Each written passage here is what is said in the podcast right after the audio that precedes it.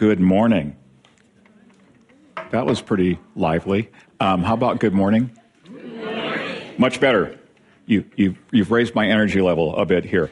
Um, I, I come this morning excited to be home with people that I love after having spent a week in a whole bunch of meetings scattered around. And, and I lived this last week a tale of two cities. It, it's interesting uh, we, we plan these sermons way out in front. So this, this message was planned months and months ago. I've been looking at this text for this week. And, and who would have thought that it would fit like a glove on what's been going on around us in our culture, what we've been living recently, and my past week. Here's the tale of two cities I lived. I went to two gatherings of Christian people. Um, on Thursday, I went to a gathering of people who have been carefully constructing a hostile environment for the last several years and making it impossible to talk with each other without suspicion and distrust. And the last couple of times I've left that periodic gathering, I haven't known whether to stick my finger down my throat or get in the shower and wash the slime off first. It's been absolutely horrible. And then I drove from way up north down to Olympia, and I walked in a room at the governor's prayer breakfast where our sight challenged Lieutenant Governor Cyrus Habib got up and gave a prayer, and he thanked God for the various influences in our community and people of all different uh, perspectives on politics and how we could be together and be one in Jesus Christ. And we had so much to agree on in that that there wasn't time to argue even about deep political divides between us. And then a senator who was asked to speak got up in front of the group and he said, listen, I'm a Democrat. I don't know if you know, but our whole state legislature is full of those Republicans. And I'm a Christian too. And these Republicans have been asking me to come to these prayer gatherings they have on Tuesday mornings. And I've been afraid to go because I thought the Republicans would eat me. and guess what? I go every Tuesday, I'm bringing other Democrats. We love each other. We actually love each other. And, and we come to expect from each other the ability to hold each other in a big tent and have a lot of different views and to celebrate the differences and the vitality that's in that and the way we can solve problems together. And, and it was like, it was like a weird movie to live in two completely different Christian worlds over a period of three days. And today we get some really good advice on how to handle being in communities where there is a lot of argumentation and suspicion, where trust and respect have declined. And unfortunately, this is something the Apostle Paul has to address with a young minister named Timothy, who he's been training. And I've said before, this is the last letter that Paul writes, 2 Timothy. Shortly after this is penned and distributed, he sacrifices his life in the Roman palace and and he's gone and he's a martyr one of the early martyrs of our christian faith. And he talks about the nature of how we talk to each other and what's constructive productive and what's not. And i'll, I'll share with you in a couple of minutes he uses a, a rabbinical or jewish teaching technique that the teacher rabbis had used for centuries in this text in order to bring his argument home. But listen to this will you? And you're going to hear paul say the same thing three times three different ways okay and he uses three different verbs that I'll talk about a little bit because he's really trying to drive this point home. And you're going to hear it right now. Keep reminding God's people of these things. Warn them before God against quarreling about words. It's of no value. It only ruins those who listen. Do your best to present yourself to God, who's one who's approved, a worker who doesn't need to be ashamed, who correctly handles the word of truth, Avoid godless chatter because those who indulge in it will become more and more ungodly. And you see here, he's turning up the heat. It does no good. The second time it goes, it says, hey, in fact, it becomes more and more ungodly. Their teaching will spread like gangrene. And among them are Hymenaeus and Philetus, who have departed from the truth. They said that the resurrection's already taken place, and they destroy the faith of some. Nevertheless, God's solid foundation stands firm, sealed with this inscription The Lord knows those who are His. Think of those comforting. The Lord knows those who are His. And everyone who confesses the name of the Lord has to turn away from wickedness. In a large house, there are articles not only of gold and silver, but also of wood and clay. Some are for special purposes, and some are for a common use. Those who cleanse themselves from the latter will be instruments for special purposes, made holy and useful to the master, and prepared to do any good work. And then again, he's going to use another set of verbs here and say the same thing over again. Flee the evil desires of youth and pursue righteousness, faith, love, and peace, along with those who call on the name of the Lord with a pure heart. Don't have anything to do with foolish and stupid arguments because you know they produce quarrels. And the Lord's servant must not be quarrelsome, but must be kind to everyone, able to teach, not resentful. Opponents must be gently instructed in the hope that God will grant them repentance. God will grant them repentance, not our arguments, leading them to a knowledge of the truth and that they'll come to their senses and escape from the trap of the devil who has taken them captive to his will. Lord God, none of us want to be held captive to the will of the evil one. Righteousness, faith, love, and hope sound like such beautiful things. We want to wrap our hands around those. We want to cling to those from this day forward. We want to see your kingdom sprout up among us and in our community through righteousness, faith, love, peace, and hope. And God, we pray against those things in us that want to argue, that want to be right, that want to control, that prevent this kind of beauty from taking place. God, this morning, teach us from these three strong examples from Paul.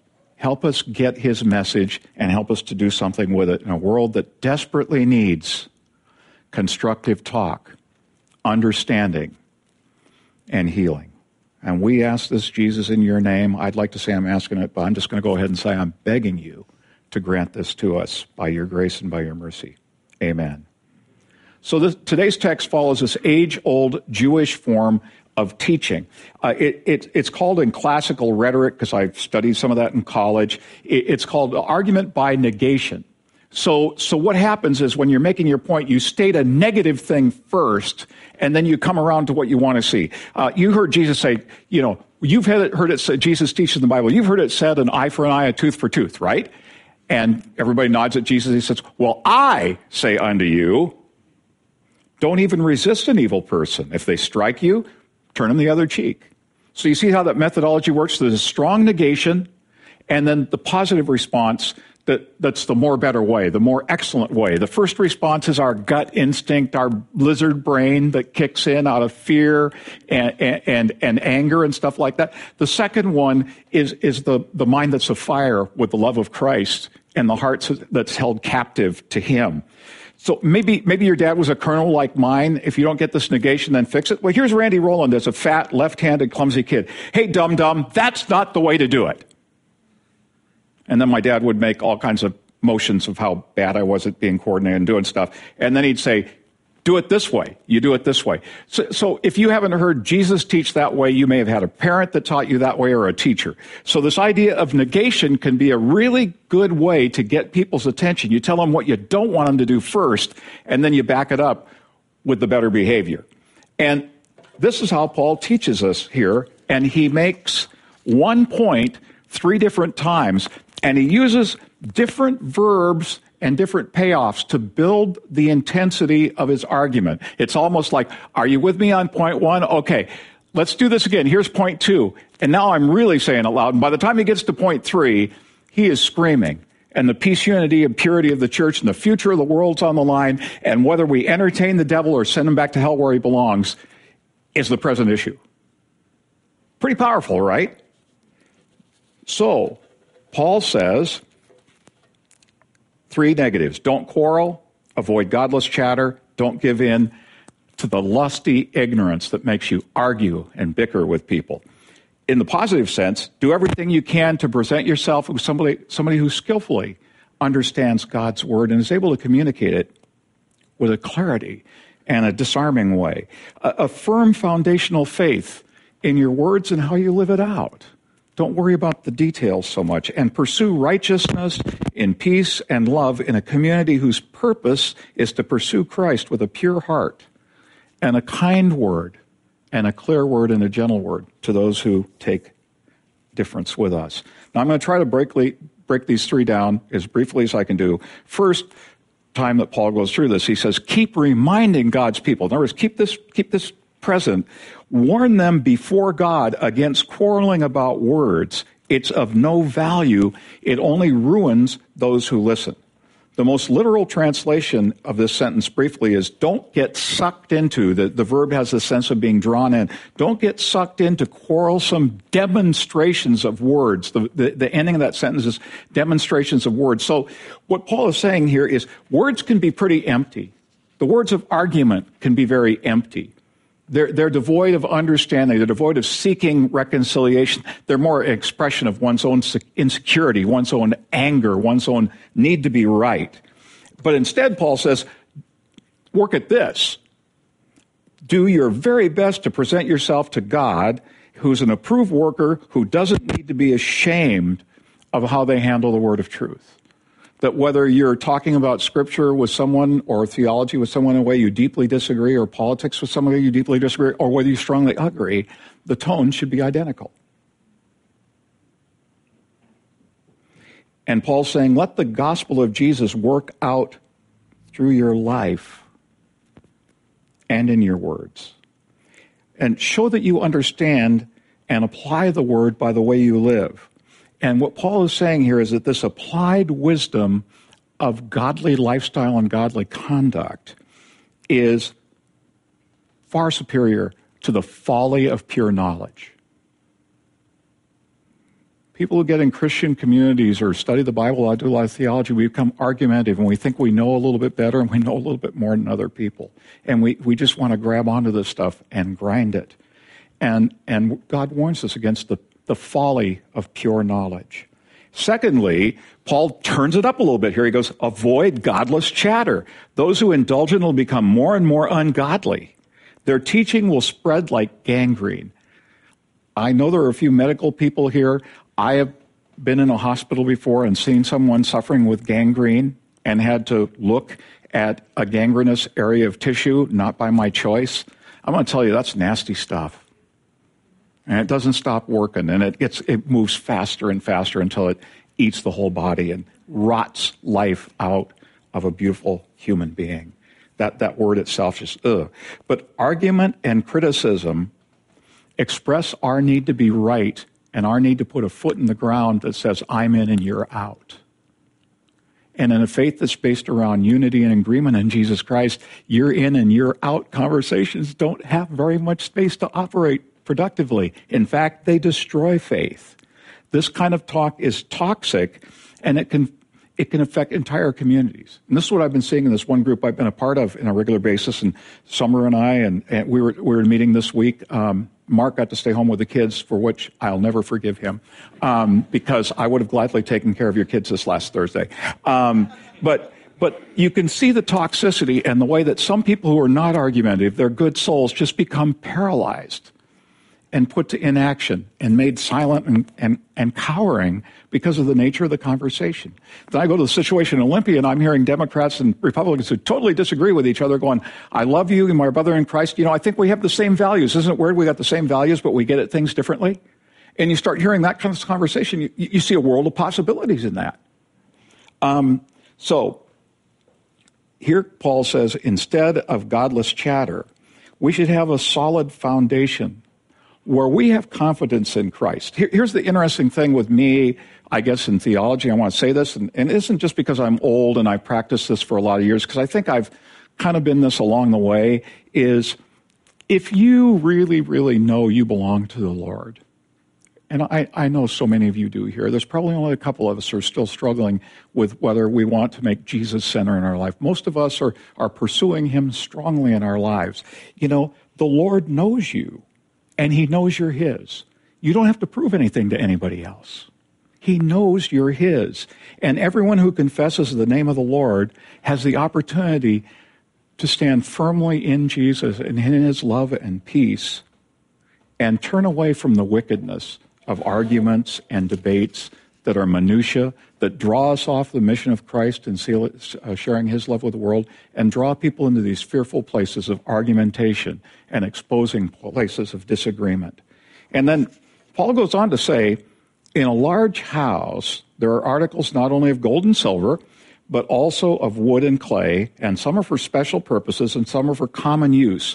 Those who cleanse themselves from the latter will be instruments for special purposes, made holy and useful to the master, and prepared for any good work. Now, what this is saying is that we should live with a strong, confident foundation in Christ, that we're the Lord's, and when we say is, uh, he's for us, like I saw in these people in Olympia, we should accept that at face value with each other and embrace each other as brothers and sisters.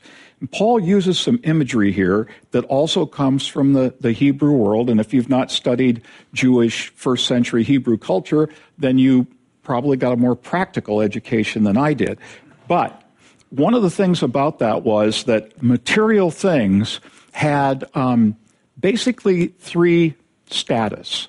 One status was something that was that was profane, like a um, an outhouse, or, or or or or something like that would be considered. It's there, you need it, but it, it it's not a thing of honor. You don't talk about a whole lot. You just it's it's there, right? And, it, and it, it's not an honorable. It's not profane, and you know, don't wipe out all the outhouses in the world. People need to go, but it's not it's not it's not something that we st- celebrate as a structure, right? And then you've got, for instance, plates and knives and forks in a house. Those are just neutral objects for the most part. And then there are some things that are set aside for really holy purposes. Um, uh, goblets that hold ceremonial wine, like we do in the Lord's Supper. Um, the bread and the symbol that it carries. This, this bread is plain old bread. You might have had a slice of gluten free bread last night or had a sandwich sometime over the weekend, but this bread and these cups are set aside for a special purpose of the, of the Lord this morning, and they're, and they're, they're holy things. And you can take something very plain and neutral and make a holy thing out of them. And this is the argument that, that Paul is making right here. Now, what, what he's saying is we should be seeking to be the more dignified object, something that God can grab and use in a beautiful way by setting us apart to holy purposes. When you think of household goods, I was trying to think about this way. This, you got some things in your house that just aren't all that holy, right? Um, is there anybody here that doesn't have a toilet brush in their house? Everybody here's got a toilet brush. Holy object? No a beautiful candelabra that you could use with candles to help set up a worshipful environment for some people coming over to a small group, candelabra might be a holy item. And the question that Paul's begging here is, in God's kingdom, would you rather be A, a toilet brush, or B, a candelabra that could hold and shine forth the Come on, okay, I like all the volunteers that'd like to be a toilet brush in the kingdom. Just jump up and come up here and we'll have a commissioning service. Who wants to be a toilet brush? Huh? Nobody? Gosh, I usually get one or two takers. No, it's absurd. And so Paul says, don't allow yourself to be a toilet brush. That's, that's despicable. That's so below you. Be a vessel of honor. And then he talks about evil desires of youth to pursue righteousness, faith, love, and peace along with those who call upon the Lord with a pure heart again, don't have anything to do with, now he calls arguments foolish and stupid. Isn't it great? The smarter you think you are in constructing the perfect argument, the stupider you are socially. Wow. That's a hard word, especially for people that I'm, I'm inclined toward wanting to argue. Anybody here that way too? And it's a, it, it, it's not a good state. And Paul's pounding away at these points, and again and again we see this. And Paul talks about argumentation and needing to be right in this third iteration as a lust. You know, some people get on doctrinal issues or something that's almost bloodlust, and you see these nasty things posted. You see nasty arguments in public settings. And, and people are arguing about some stupid item of theology while the world around them is going to hell. And they're much more concerned that somebody didn't restate their exact theological dogma word for word than they are concerned that people are going to hell. They literally don't give a damn about who's damned. And I find that very, very sad. But the lust to do that overcomes us sometimes, and we behave very poorly. And Paul just reminds again opponents, gently instruct them. Be hopeful that God will grant them repentance and lead them to the knowledge of the truth, and they'll come to their uh, senses and escape the trap of the devil. I think the last thing God wants for you and for me as his people is to be trapped into the world, the flesh, and the devil's way of conducting human interactions, of handling claims of truth, of centering communities in Christ on the essential things, and letting the non essentials slip to the side. The opposite of quarreling and dialogue is rooted in loving, safe dialogue. And this is this, this is something that's completely absent from our culture right now, folks. I don't know if you see it. I don't know where you're at in these political debates. I'm kind of, I'm somewhat apolitical, and I, I'm really embarrassed by the rhetoric coming out of both sides of our culture right now. And, and the, the amount of false news that's coming out on both sides because people are so anxious to make their point right, so, so willing to overstate any argument that their arguments all, all, almost become a lie. And, and it's a sad, sad place for us to live in this way. And think of this what Paul's saying in this text is your gentle response to somebody that disagrees with you opens up the possibility for the Holy Spirit to convict and correct them and guide them in new ways. But if you and I behave like hammers with the Bible and hammers with our theology and pound on people, then God has to take that person, even if they're in error, or doing something wrong and has to use the power of the Holy Spirit to console them and remind them that they belong and they're His. And He doesn't get around to the business of correcting them because we've been so busy destroying them. And so this passage in Scripture here says look, if you want to see God do great things, especially among your opponents, philosophically, politically, treat them gently. Listen to what they have to say. Talk. Talk deeply. Drink, drink deep of both of each other's realities and wrestle and make a commitment to be gentle on the back end.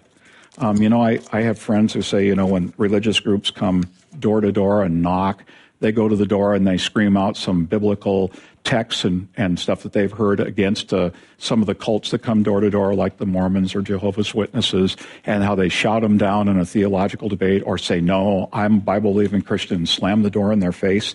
You know, a friend of mine, Lynn Jones, who is a minister of mine, one of the most loving, reconciling women I have ever known in my life, full of Jesus like you wouldn't believe. People like this used to come to Lynn's door and she goes, Really, I am an avid follower of Jesus. Are you? And if the person says yes, but, but, but, and they're trying to get to the doctor, she goes, she'd stand on the porch and say, Let, let's hold hands here and let's pray for this world that Jesus would save all the people who are lost and wandering. Will you pray for me for the sake of the world? Will you pray Jesus with me? And it's amazing how some of these people go, yes, and they're on their knees praying with her, and others of them have their briefcase and they're down the street so fast to make your head swim. But it was a gracious word that turned away wrath, entertained the possibility of common unity, and when that person didn't want to be in a common unity, they left and went someplace else. You know, we're having challenges with this in our religious institutions, in our social institutions like politics. We're even having problems like this um, uh, within the Christian church. And I got to say that um, we've been hearing stories, even around here in Seattle, of, of small covenant groups of people that are meeting for 5, 10, and 20 years, breaking up over who they voted for or didn't vote for for president in the last election. We have religious organizations arguing over one and two little words of how they have to be placed in the sentence in order to let the purest and most enlightened of the club be satisfied that they're good enough. And that is just downright sick. Jesus calls us to this higher way of love, peace, faithfulness, letting Jesus come out through our lives, letting the tenderness of Jesus come out through our voice and trusting Him just like He holds us, that He can hold those who disagree with us and correct them and shape them just as easily as He can correct and shape us. So, church, this is our call. Let's, let's, let's, let's hang up our six guns of argument. Let's open up our hands of peace. Let's open up our ears and listen deeply to the people around us, whether they agree or disagree. And let's make a commitment to love because God loves us so deeply. Will you join me in prayer as we prepare to come to the Lord's table this morning? And, and I would say if this argumentation or having a, having a divisiveness or a criticism or cynicism about you is part of your issue, as you pray this morning, offer that to Jesus. He offers you his bread and his body and his blood and the bread and the cup. Offer him your cynicism, your argumentative, your need to be right. And, and ask that that be crucified just like he was crucified so that a resurrected new life and new spirit would appear through you. Jesus, there's so much you want to do with us in your world. There's so much our world needs. God, will you help us be the kind of people that we hear about in this text? The people on, on the other side of the don'ts, that we'd let you shine through our lives, that our gentleness would be apparent to all, it says in Scripture. And God, I pray your forgiveness in my life and the life of my friends here for the times that we just feel the need to be sassy, feel the need to argue, feel the need to get back and be right. Instead, Lord, help us to be right with you. Pray, Lord, that we'd come to you this morning with hearts full of gratitude for all you have done in our lives and in our world. We thank you, Lord, that um, you've given us your word and then you've authenticated your word in this one Jesus, whom we so love and adore and bow before, who demonstrated all there is for us to know about God what it means to be saved and rescued by God, and what it means to live a life of faith, love, hope, and peace in this present world. So, Lord, as we come to your table and we receive these elements, forgive us our tendencies to behave counter to what you desire for us, and infuse us with your Spirit, and make us not only willing, but make us able to live as you have called and commanded us to live. We ask this in Jesus' name. Amen. Jesus, on the night in which he was betrayed, took bread, and after supper, when he had given thanks, he broke the bread, saying, This is my body, broken for you. In the same manner, after supper, when he had given thanks, he took the cup